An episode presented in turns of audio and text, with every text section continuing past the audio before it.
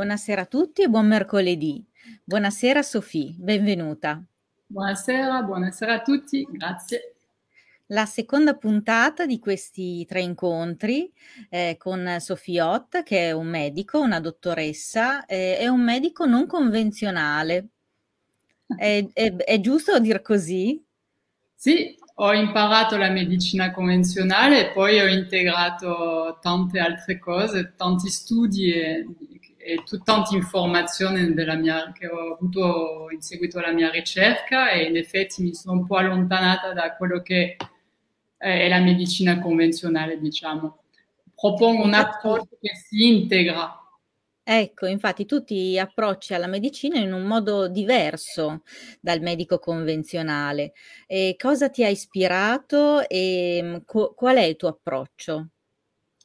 Allora, quello che mi ha ispirato è quando ho studiato la medicina convenzionale, dunque all'università, ho fatto i miei studi in Francia e mi è piaciuto tantissimo imparare la, la fisiologia, l'anatomia, come funziona il corpo, è stato proprio appassionante per me scoprire questa complessità e questa raffinatezza. E poi quando sono arrivata al momento degli studi della farmacologia, della terapeutica, quello che propone la medicina convenzionale, sono rimasta un po'... non sono stata convinta, diciamo. Eh, ho trovato che fosse molto sintomatico come trattamento e soprattutto eh, come dire, di fronte a questa bellezza e questa competenza del corpo, questa raffinatezza, dal momento in cui il corpo si ammala, la mia impressione è che come medici convenzionali, noi iniziamo a combattere la malattia e combattere il corpo, dove per me manca una domanda che è ma come mai ieri, fino a ieri funzionava benissimo e oggi invece inizia a avere dei sintomi? Di... Dunque, ho, ho sentito quando ho studiato un po' di incoerenza, un po' di... c'era qualcosa che non mi convinceva. E boh, io ho studiato, ho anche eh, praticato la medicina convenzionale, però sono andata avanti a cercare perché c'era qualcosa che non mi andava. E, e nel cercare ho trovato questo altro approccio che, è, che parte dalla competenza del corpo. Il corpo è competente anche nella malattia. Donc l'obiettivo diventa comprendere perché sviluppa questi sintomi, perché si ammala e fare in modo che non abbia più bisogno di fare questa cosa. Dunque l'approccio è un lavoro alla radice, un approccio di comprensione per cercare di mettere il corpo nelle migliori condizioni perché lui stesso guarisca. Quindi comprendere il proprio corpo comprenderlo. C'è un'altra cosa che ha, che ha, motivato, che ispira la mia ricerca e il mio approccio, che ho chiamato bioconsapevolezza. Eh, è una storia, una storia vera che mi è stata raccontata appunto ormai 25 anni fa, e, mm, di un caso, eh, di un'osservazione di un caso Afri- nell'Africa del Sud. Dunque, in Africa del Sud c'è una persona che ha deciso di fa un allevamento di kudu. I kudu sono questa, questa gazzella africana, è un tipo di gazzella africana. E dunque, sapendo che il kudu eh, ha bisogno appunto di spazio, di eh, acqua e di alberi, particolarmente la caccia, gli alberi di caccia, lui ha semplicemente preso un terreno così, ha fatto un recinto e ha messo i suoi kudu eh, a crescere e pensando che avrebbe avuto un, allela, un, avela, un alle, lave, ups, allevamento. Grazie, allevamento prospero. Mm. Invece dopo qualche tempo i kudu iniziano a morire e allora non capisce perché non c'è, non c'è ragione evidente e dunque chiama un zoologo, eh, un zoologo di, di, di Johannesburg, dell'Università di Pretoria, che viene e ha cerca, e cerca la ragione per la quale c'è tutto questo, questo questi, questi animali, questi esseri che, che muoiono. Eh, non trova niente nell'acqua, non, però va a cercare nel cibo e dunque ve, vede che eh, gli alberi, che normalmente sono proprio il cibo prediletto di, di, kudu, e dunque molto nutrienti, è proprio il cibo a posto per loro. Eh, invece questa, quest'albero nella linfa eh, ha una mutazione, inizia, c'è, c'è del tannin che aumenta tantissimo e mangiando le foglie eh, i kudu si sono avvelenati per, per questo eccesso di tannino. E quello che hanno osservato è che per, per quest'albero è una strategia di difesa che nel, in, un, in, un, ambiente naturale senza rincinto, comunque è sempre così. Se l'albero è aggredito, inizia a, fabbricare più tannino, così la, la foglia diventa amara, ha un gusto speciale che indica al, all'animale che deve spostarsi e andare a mangiare altri alberi, sempre di acacia, ma altri eh, un po' più lontani. Dunque obbliga il branco che sta aggredendo una serie di alberi a spostarsi e andare a mangiare, a mangiare altri. In questo caso in cui c'era il rincinto, impediva questo movimento qua, dunque l'albero ha, ha, ha, continuato a aumentare questo tannino qua e a questo punto anche i kudu che non potevano mangiare altro sono andati avanti a mangiare questi alberi e si sono intossicati. Dunque, quello che è anche molto interessante è che dal momento in cui togliamo l'aggressore, il predatore, cioè togliamo il kudu, l'albero dopo un po' torna a fabbricare il suo tannino al livello giusto, classico, normale, diciamo. E dunque di nuovo potrebbe essere mangiato da, da un kudu senza nessuna problematica, senza problemi, sarebbe di nuovo un cibo vitale e non tossico. La prima è reversibile, un cambio della funzione del predatore dell'aggressione che vive.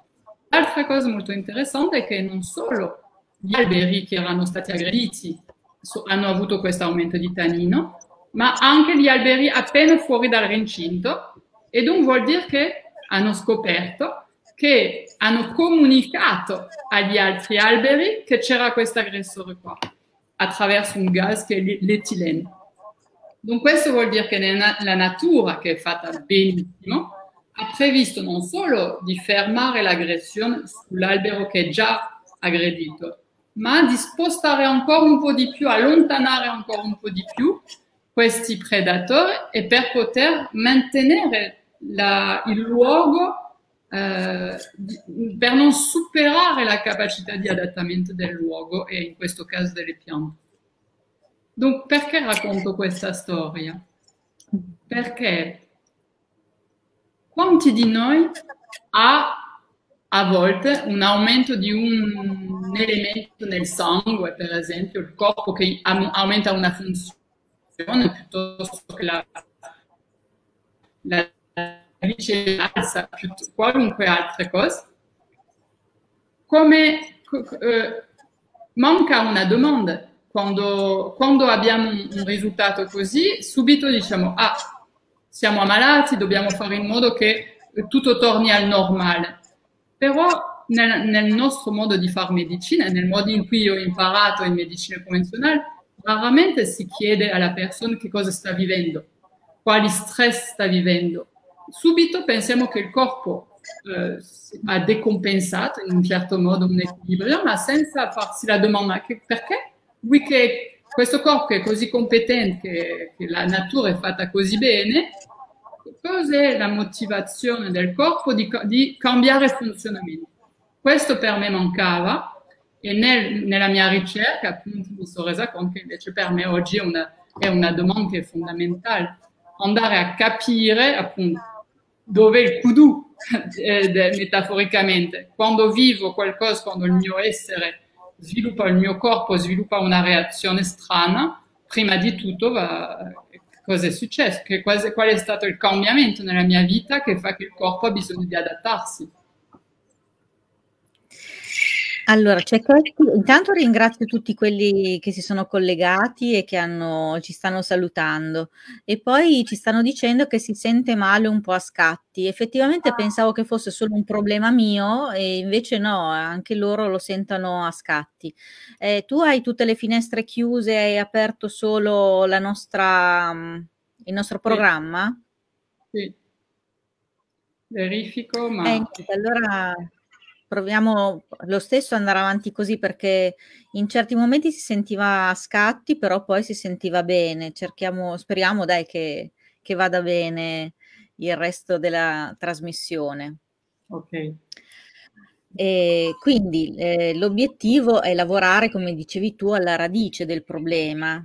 Sì, sì, e comprendere appunto, io ormai il mio modo di approcciare eh, la malattia eh, è comprenderla, cercare di comprendere perché il corpo ha voluto fare questa, ha, ha dovuto fare questi sintomi, perché deve sviluppare un modo di funzionare diverso che noi chiamiamo malattia e fare in modo che non ne abbia più bisogno.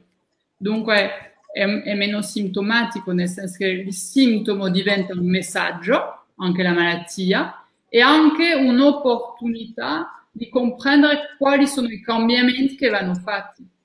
E dunque, in relazione sempre a questa, questa, questo caso reale di questo Q2 e di questo allevamento di Q2 che è andato male, quello che possiamo vedere è che in effetti prima di tutto c'era l'aggressore e dunque c'era un, un, uno squilibrio, ma questo squilibrio è perché c'era il rincinto, perché se non tutto era messo, la natura aveva fatto le cose bene e eh, c'è tutto un programma che, fa, che, che già ehm, che esiste per, sopravviv- per sopravvivere, ma per, per, per, tutti, per tutti gli esseri viventi. C'è un equilibrio completo dove non solo il kudu deve sopravvivere, ma anche l'albero, perché se l'albero non sopravvive, poi il kudu morirà, eccetera, eccetera. Dunque, eh, è proprio la, la, il fatto di aver eh, creato uno squilibrio, eh, un ostacolo nello scorrere della vita e, e, dei movimenti naturali che il corpo ha dovuto, e in questo caso l'albero ha dovuto adeguarsi. Dunque oggi è quasi, e per questo che anche bioconsapevolezza è un, una parola che ho ideata ormai vent'anni fa, ma man mano è evoluta e oggi è diventato proprio la consapevolezza di che cosa aiuta lo scorrere naturale della vita e invece che cosa lo ostacola, perché se c'è un ostacolo, il corpo si dovrà adeguare, piuttosto che l'essere vivente si dovrà adeguare e dunque avrà dei sintomi. Se non accettiamo di avere sintomi, dobbiamo trovare il modo di rifar circolare appunto la vita e questo flusso vitale. Eh, la domanda che mi viene è riguarda le malattie, no? Tu parli di sintomi e di malattie anche, però ci sono malattie di, di tanti livelli, no? Tu hai scritto anche un libro, eh, Guarire, adesso non mi ricordo il titolo perché ce l'ho fisicamente, ce l'ho ma non ce l'ho qui. Si, chiama, il titolo. si chiama Supera una diagnosi da paura e guarire il cancro con l'integrazione del lavoro eh, emotivo e le terapie come, complementari e delle terapie complementari. Ecco, quindi mh, guarire il cancro è, il cancro è una malattia importante, sono malattie importanti certo. che stravolgono veramente la vita. E tu pensi che ehm, guari- fare un lavoro emotivo, quindi mi sembra di capire, sia ancora più importante delle terapie. E, e, e, e tutte e due, nel senso che... Eh, non si può fare una senza l'altra. La medicina convenzionale si occupa di togliere le, pat- le cellule patologiche, ok? Dunque è concentrato su uccidere le cellule patologiche.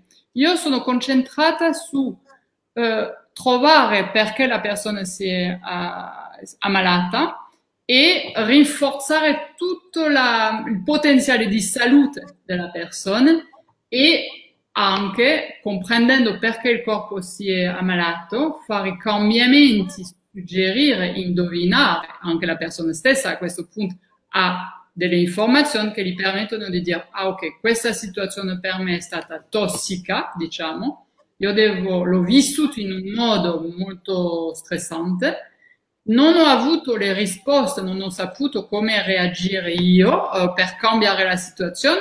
E allora è il mio corpo che sta agendo o ha agito per, a posto mio. Dunque, come posso fare per fare i cambiamenti e dunque recuperare la responsabilità di fare i cambiamenti io, così il corpo non ha più bisogno di farli e può guarire sostenuto anche dalle terapie convenzionali. Ma è, è perché se, se eh, non comprendo, riprendendo la metafora, io posso eh, fare delle flebo a quest'albero, posso fare in modo di rinforzare la sua, la sua forza, eh, uccidere, eh, far diminuire il tanino, ma se non tolgo il kudu, non... Ah, Dunque, se tolgo il kudu, poi aiuto anche l'albero a ripristinarsi, allora per me ha più senso. Ma se tolgo, eh, se non tolgo il kudu, io sto quasi togliendo alla persona, in questo caso all'albero, eh, la sua risposta a, a, a, qualcosa che sta succedendo. Dunque, è, è, è per me eh, oggi mm, non, non, posso immaginare di lavorare solo eh, direttamente sulle cellule senza comprendere che cosa sta vivendo la persona, che cosa, che cosa ha vissuto. Io addirittura lavoro non solo sul vissuto presente, ma il vissuto della, nella, nel passato personale, ma anche a livello genealogico, perché l'idea è che quello che vivo oggi, il modo in cui lo vivo, è influenzato non solo da quello che ho vissuto nel mio passato personale, ma anche quello che hanno vissuto i miei antenati. Dunque è rimettere la persona, diciamo che la, la, medicina convenzionale fa uno zoom sulle cellule, proprio va sul macroscopico, va, va, va, eh, a livello microscopico. Io faccio un zoom indietro e rimetto la persona, dunque queste cellule le metto nella persona, già è la persona che mi interessa, non tanto le sue cellule, ma è, è, poi il suo contesto, poi da dove arriva, e, e tutta la sua genealogia, la sua vita personale, ogni volta è un gran viaggio. Ah sì, sembra proprio un viaggio enorme perché poi si va davvero indietro nel tempo, si va... E quindi quanto è importante la conoscenza di sé? È importante. Allora, quando siamo ammalati eh, possiamo farsi aiutare da un terapeuta perché il, il corpo parlando ci dà le indicazioni dove dobbiamo focalizzare l'attenzione per poter aiutare a un ripristino della salute.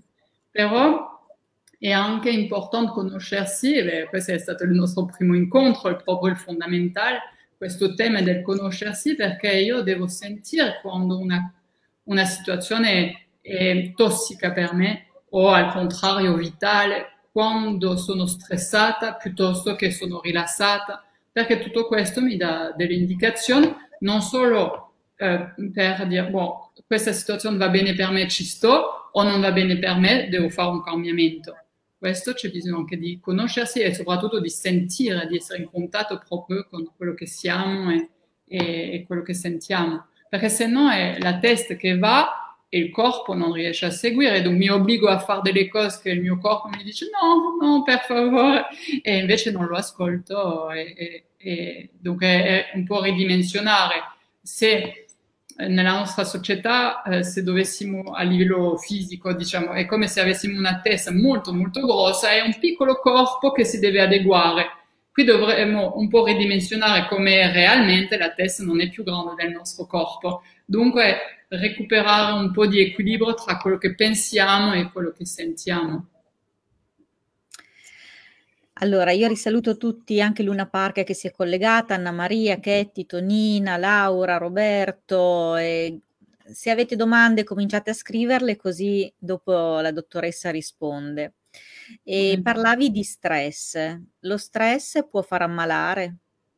Ah, allora, molto spesso è, è quando diciamo, quando chiedo nelle mie conferenze o nei miei corsi quanti di voi pensa che lo stress faccia ammalare, che sia dannoso, quasi tutti alzano la mano. Mm. E invece non è così, perché lo stress è fisiologico, è molto importante di avere lo stress perché questo di fronte a una situazione, eh, per esempio un leone che arriva eh, in, in casa, per esempio, io ho bisogno di stress per darmi la carica o di scappare o di affrontare, perché se sono troppo rilassata eh, mi faccio beccare, mangiare in un attimino se questo leone è affamato. Dunque, lo stress serve ad agire. Dunque, eh, non è patologico in sé, non è dannoso. Il problema è che se non lo utilizzo per agire, donc di fronte a una situazione dove si alza lo stress per darmi l'energia di agire, io invece non agisco. E per questo che se non agisco, questo stress a questo punto va sulle cellule e è il mio corpo che agisce a, corpo, a, a, a posto mio.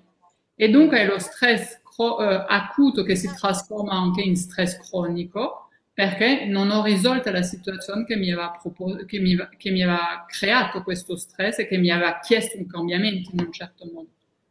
Dunque lo stress non è dannoso in sé, è la non azione che è dannosa. È non, non agire per cambiare quando non stiamo bene. Eh, quanto è vero. Eh. Luna Park fa una bella domanda, dice la pigrizia fisica e mentale possono far ammalare il corpo? Allora, ehm, diciamo che la, la, zona di comfort può far ammalare l'attaccamento alla zona di comfort perché alla fine ho un po' paura di, di, del cambiamento, non, non voglio di cambiare appunto le mie sicurezze o degli attaccamenti e dunque eh, in quel senso mi può far ammalare, allora, dopo un po', se è troppo, normalmente dovrei arrivare a una, una situazione di esasperazione tale che non c'è pigrizia, mi obbliga al cambiamento. Sto, sto così male che cambio. Però, appunto, quello che sarebbe bello è di non aspettare di stare così male per fare il cambiamento. Dunque, per questo ci vuole fiducia anche nell'ignoto, ci vuole anche la curiosità di uscire dalla propria zona di comfort perché alla fine dove è il più divertente, appena fuori dalla zona di comfort, è il momento in cui impariamo di più, eh, scopriamo delle risorse che mai avremmo immaginato di avere. Poi ovviamente c'è, al di là della zona di comfort, c'è la zona appunto di, di apprendimento e al di là c'è la zona di panico. Dunque ovviamente non dobbiamo arrivare alla zona di panico e poi sappiamo tutto, abbiamo tutto sotto controllo e la zona di panico, un bel campo vasto dove possiamo proprio dove possiamo imparare tanto e trovare eh, creare delle situazioni che sono veramente adatte a noi. Anche Elena fa una bellissima domanda. Dice, può essere domanda. che la malattia di un genitore possa provocare una patologia nella figlia che lo ha assistito?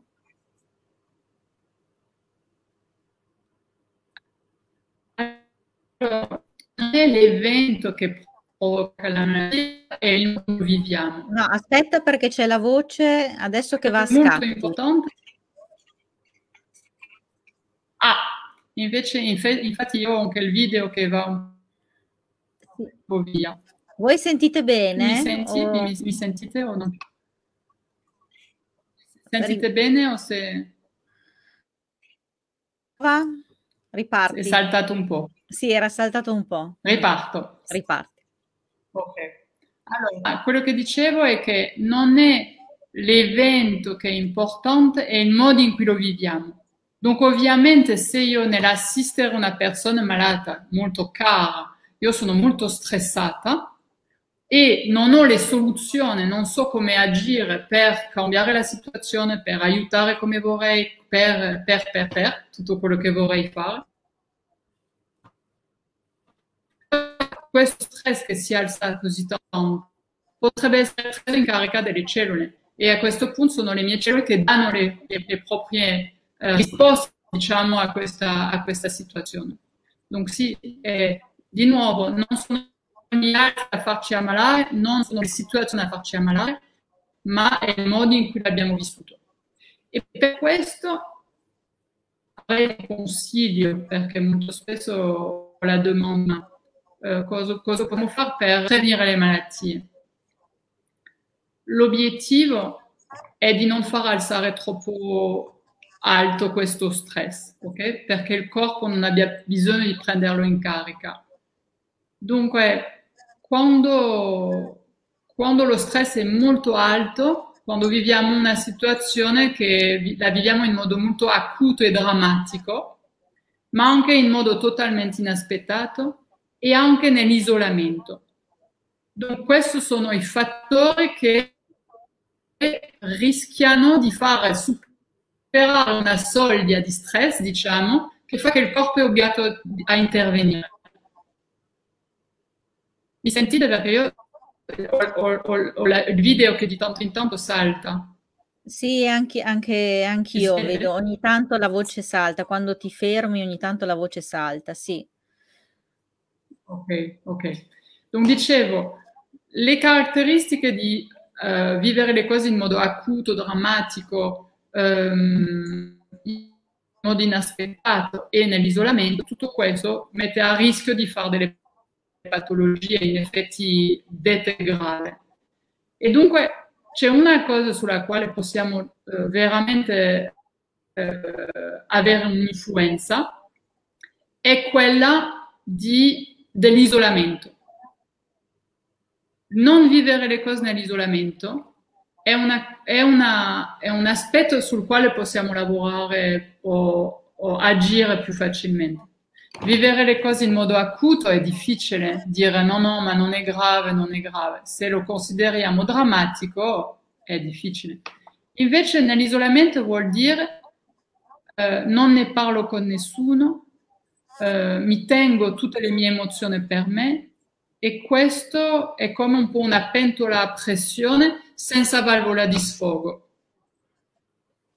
C'è proprio il fuoco sotto la pentola a pressione, c'è la pressione che aumenta, che aumenta, il fuoco sarebbe la situazione dolorosa, la situazione difficile e stressante.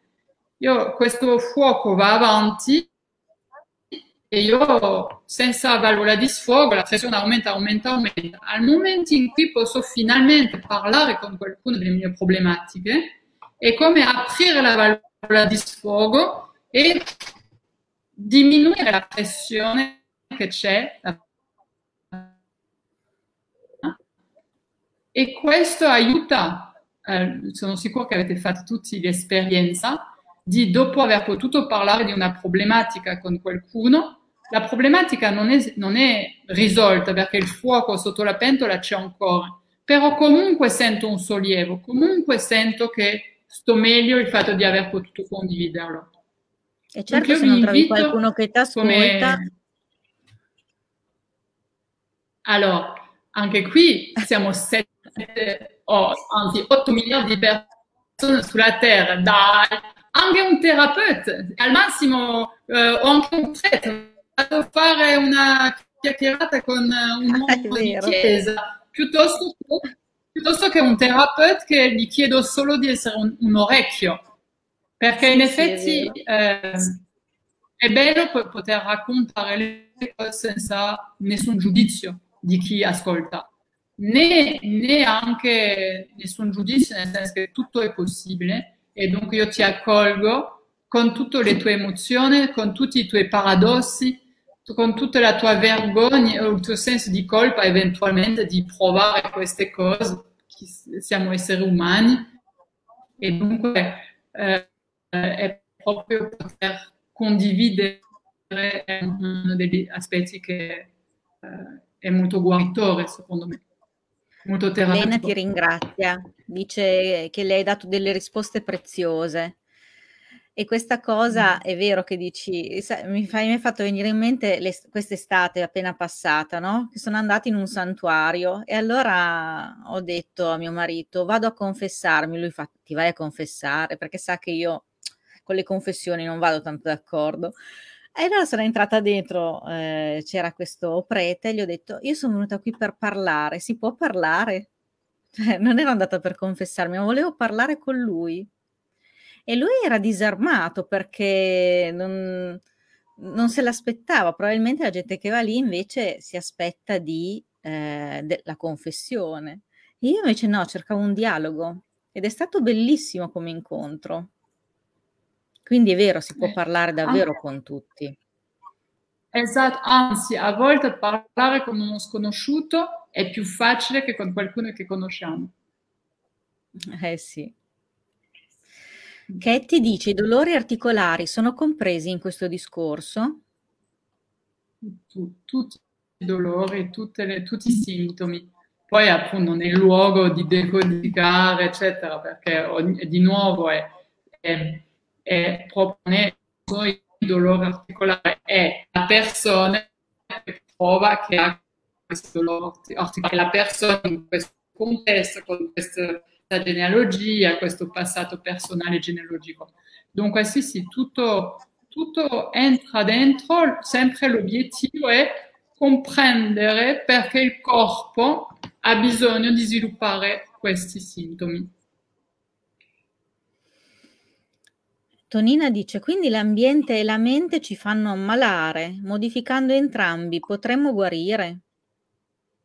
Allora, come dicevo, non è, eh, non è l'ambiente, è il, mo- il, modo in cui lo vivo. Dunque, se eh, molto spesso non abbiamo, abbiamo poco potere sul cambiare quello che è esterno, invece abbiamo tanto potere su cambiare il nostro mondo interno.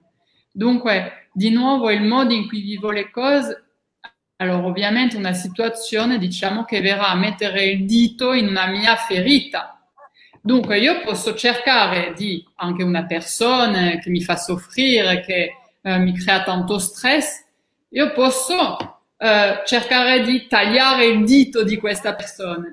Però mi fa male perché io ho la ferita. Perché se la persona mettesse appunto il dito qua dove non è nessuna ferita, potrebbe essere sgradevole ma non sarebbe così doloroso.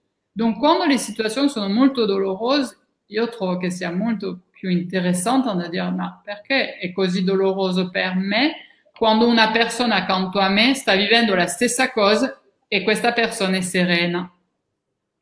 Ok? Dunque, eh, se fossimo in, in, dieci a vivere la, la, stessa situazione, avremmo dieci modi completamente diversi di, di, viverli, di vivere questa situazione. Dunque, è ben la prova che non è la situazione stessa che provoca eh, lo stress piuttosto che la serenità, la gioia, è il modo in cui io la vivo. Dunque, io po- possiamo tanto sul modo in cui viviamo le cose. E dunque a volte di nuovo vivo le cose in modo, in modo drammatico perché eh, ho già vissuto qualcosa di questo genere quando avevo dieci anni, per esempio, e dunque è rimasta una ferita piuttosto che porto la memoria emotiva di qualcosa che ha vissuto mia nonna.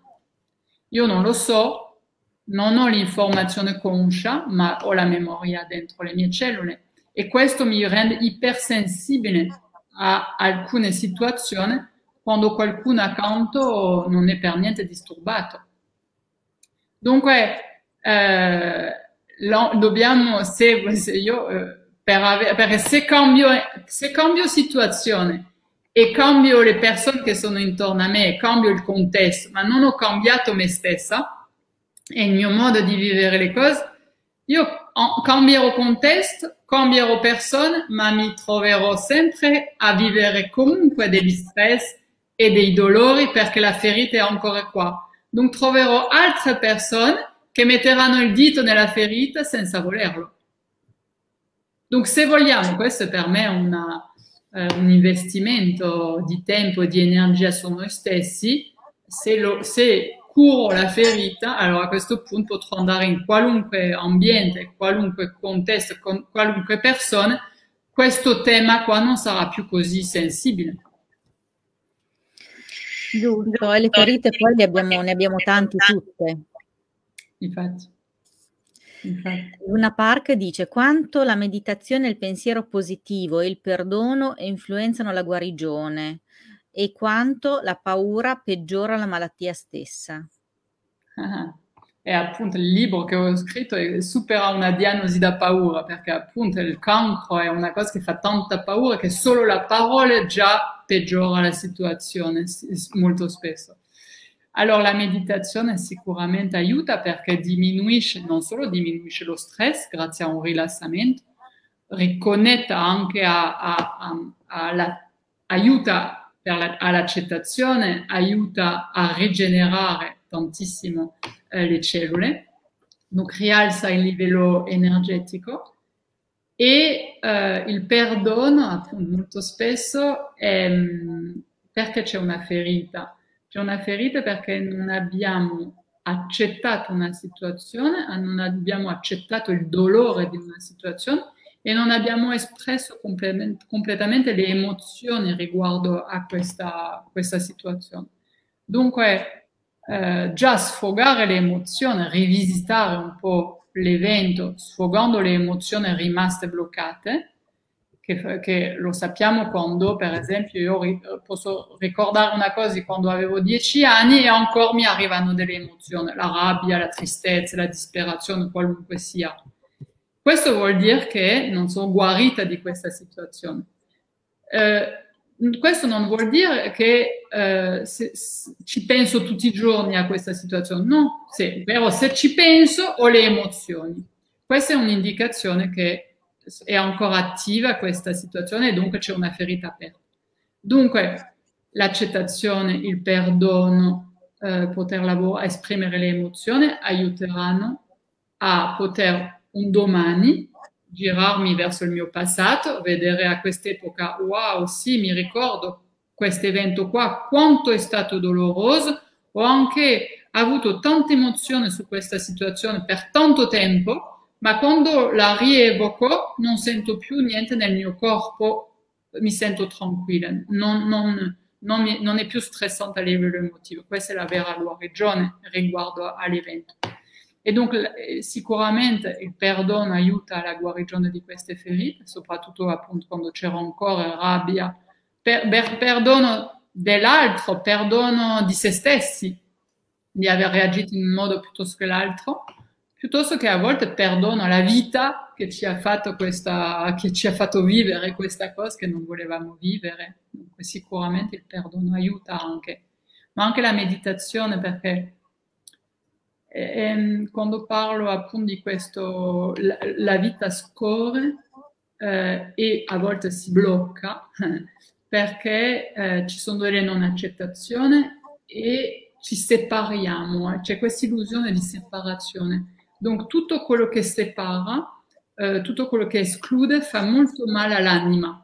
L'anima ha proprio questo senso di unità che sarebbe l'ideale appunto anche per il corpo, vivere questa unità, allora tutto fluisce.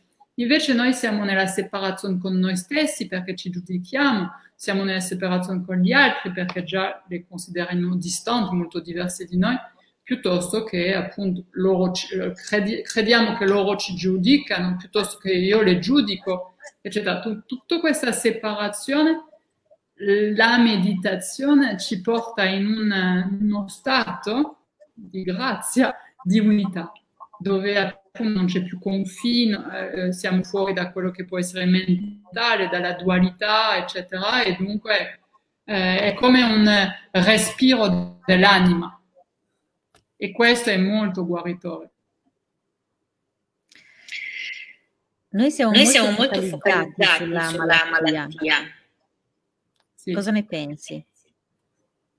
Allora, perché ne abbiamo paura? A questo punto rispondiamo anche al resto della domanda. Questa paura qua della malattia mette a repentaglio grande parte de, de, della capacità di ripristino del nostro corpo. Dunque, al di là che la paura appunto fa vivere le, le, le, situazioni in modo molto più acuto, drammatico e abbiamo visto che questo non aiuta a una buona salute. Ma ma siamo così focalizzati sulla malattia che mh, mm, mm, perdiamo un po' di vista la, la, salute. E dunque in questi ultimi tempi proprio lo vediamo, parliamo solo di malattia, di morte, di, di, di, di malattia grave e, e poche persone sono riuscite a far passare l'informazione, abbiamo una capacità di, di autoguarigione, come possiamo fare per di fronte a un evento, di fronte a un virus, di fronte a qualunque agente esterno che potrebbe creare un, uno scompiglio, ci sono persone che eh, vivono questo senza nessun sintomo. Cosa fanno queste persone qua? Che cosa è la differenza? Come possiamo fare per avere un sistema immunitario che funziona benissimo? E, e in questo eh, sappiamo che per esempio che la paura abbassa le difese immunitarie. Dunque noi dobbiamo sapere questa cosa per proteggersi anche da comunicazioni che alimentano tantissimo la paura.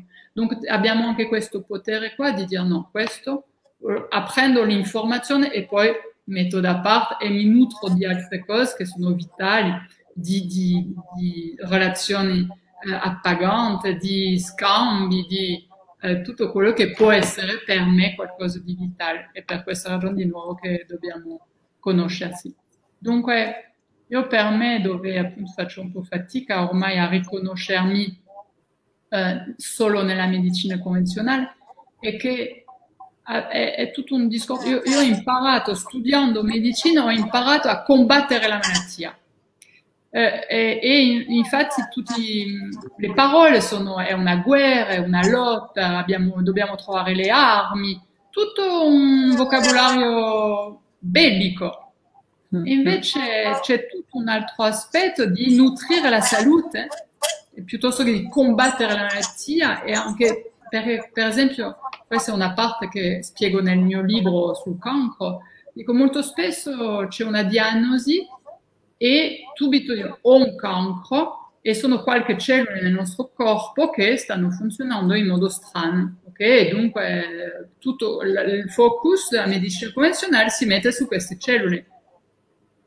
Sì, ci sta, ma ci sono anche tante miliardi e miliardi, centinaia di miliardi di cellule che funzionano bene però è come se eh, dimenticassimo questa, questa cosa che allora sono malato, punto. No, hai qualche cellula, qualche cellula che si comporta male e dunque sono malato, va bene, ma tutto il resto funziona benissimo. Dunque, facciamo in modo che tutto il resto sia il supporto per poter recuperare questo equilibrio. E dunque a questo punto, ve lo spiego nel mio libro, mantenere alto il livello energetico, eh, mangiare bene, eh, tutte, tutto quello che sono le terapie complementari che alzano il livello appunto di energia, la meditazione, la gratitudine, tutto questo per alzare il livello di energia. E poi anche lavorare sullo stress di delle situazioni che hanno fatto che il corpo ha dovuto in, intervenire, diciamo. Insomma, ci possiamo autocurare conoscersi, vabbè, il corpo ha una capacità di autoguarigione, non è, non è, è, è ovvio, se mi taglio non è che devo sistematicamente fare dei punti, mettere l'antibiotico, eccetera. Eh, abbiamo una capacità di autoguarigione evidente, anzi nel nostro corpo, per esempio, anche per il cancro, abbiamo delle cellule che si chiamano, li hanno chiamate i natural killer, che hanno proprio la funzione di togliere le cellule del cancro, di fare pulizia. Dunque abbiamo il sistema. L'idea è trovare il modo di mettere il corpo nelle condizioni migliori perché possa esprimere questo bellissimo potenziale di autoguarigione. E dunque, di nuovo, eh, per questo c'è bisogno di conoscersi, conosci te stesso, conoscere un po' come funzioniamo e che cosa di nuovo mi toglie energia, che cosa invece mi dà energia e anche delle cose molto semplici, tipo respirare. È una cosa di base, respirare, il primo bisogno vitale. Se io non serve a niente di fare delle cose complicate, mentali, eh, eh, di andare a cercare dall'altra parte della mia genealogia alla quinta generazione, se io non respiro. E, e molto spesso, appunto, io proprio mio sul mio sito ci sono degli audio semplicemente di visualizzazione, appunto di ascolto, dove accompagno anche le persone in un primo tempo e sempre attraverso il respiro. Perché prima di tutto, come posso immaginare di star bene se tutte le mie cellule nel mio corpo sono in stress di carenza di ossigeno? Dunque, è anche cose di base. Io va, insisto con le persone, a volte mi dico, ma saranno anche stufe di sentirmi ribadire le stesse cose di base. Respirare, dormire bene, sono due cose che già facciamo tutto quello che possiamo per avere questi due bisogni che sono rispettati. Poi faremo anche il resto. Beh, certo, Beh, certo il fumo non aiuta allora. Ma dipende, però, di nuovo, perché ci sono persone che respirano malissimo e finalmente quando, quando fumano fanno dei gran bei respiri. Peccato che sia con del, del, aria che sia un po' inquinata, però anche qui dipende come è vissuto, come, dipende dalla quantità, dipende perché alla fine appunto c'è anche tanto di, inquin- di quell'inquinamento in aria che eh, a volte il fumo è poco. Ed una parte, parte ci sono, sono stati dei casi di guarigione davvero importanti che vuole condividere insieme a noi? Beh, ci sono dei casi di guarigioni, chiara, chiaramente. Poi appunto qualcuno integrando tutto tutte le terapie, ne, sicuramente ne conoscete anche voi, delle persone anche che guariscono di cancro, piuttosto che dei, delle guarigioni su delle situazioni che sono un po' meno stressanti, che lo sono lo stesso, ma non c'è un pericolo di vita e non, non c'è questo peso di, di, di, questo timore della morte, e per esempio persone che cercavano un figlio e che non riuscivano a averne e lavorando così ha proprio sbloccato la possibilità di avere figli, sia lavorando su dei vissuti personali, sia guardando quello che era successo a livello genealogico. C'è un, se siete interessati, trovate sul web, c'è tutto un intervento mio sulla sterilità, per esempio. Ah, interessante. Mm. Allora, concludiamo questa puntata eh, con l'invito di andare sul sito di sofiot.it, vero? Sì. Eh, nella sezione risorse ci sono sia i libri che queste meditazioni da scaricare. Esatto. E... C'è anche il mio canale YouTube dove ho messo anche, anche questi interventi che facciamo insieme, ah, sì? ma anche quelli precedenti. Negli anni ne ho fatto un bel po', se avete anche a tema. Così e poi hai un bel canale Telegram dove pubblichi ogni settimana degli articoli interessanti, quindi iscrivetevi anche al canale Telegram così eh, dà sempre delle perle molto, molto interessanti da seguire, da ascoltare. Grazie. Grazie Sofì per questa puntata e Grazie. ci vediamo settimana prossima con un argomento molto molto interessante, ancora, cioè, diciamo, molto attuale perché è sul dimagrimento. Eh, sul sovrappeso. Sul sovrappeso che è una soluzione del corpo, dunque comprendere perché il corpo ha bisogno di essere in sovrappeso un altro approccio, un altro modo di approcciare. Dunque, Quindi, se chi deve perdere qualche chilo non si perda la settimana prossima, mi raccomando. E, io ci sono e qualche, qualche, chilo lo perdo molto volentieri. Quindi, mi raccomando, state con noi. Grazie mille perché mm, riuscite sempre a ravvivare con le vostre domande intelligenti, interessanti le nostre, i nostri incontri, le nostre puntate. Grazie mille a tutti. Buona Grazie serata. A tutti. Buona serata.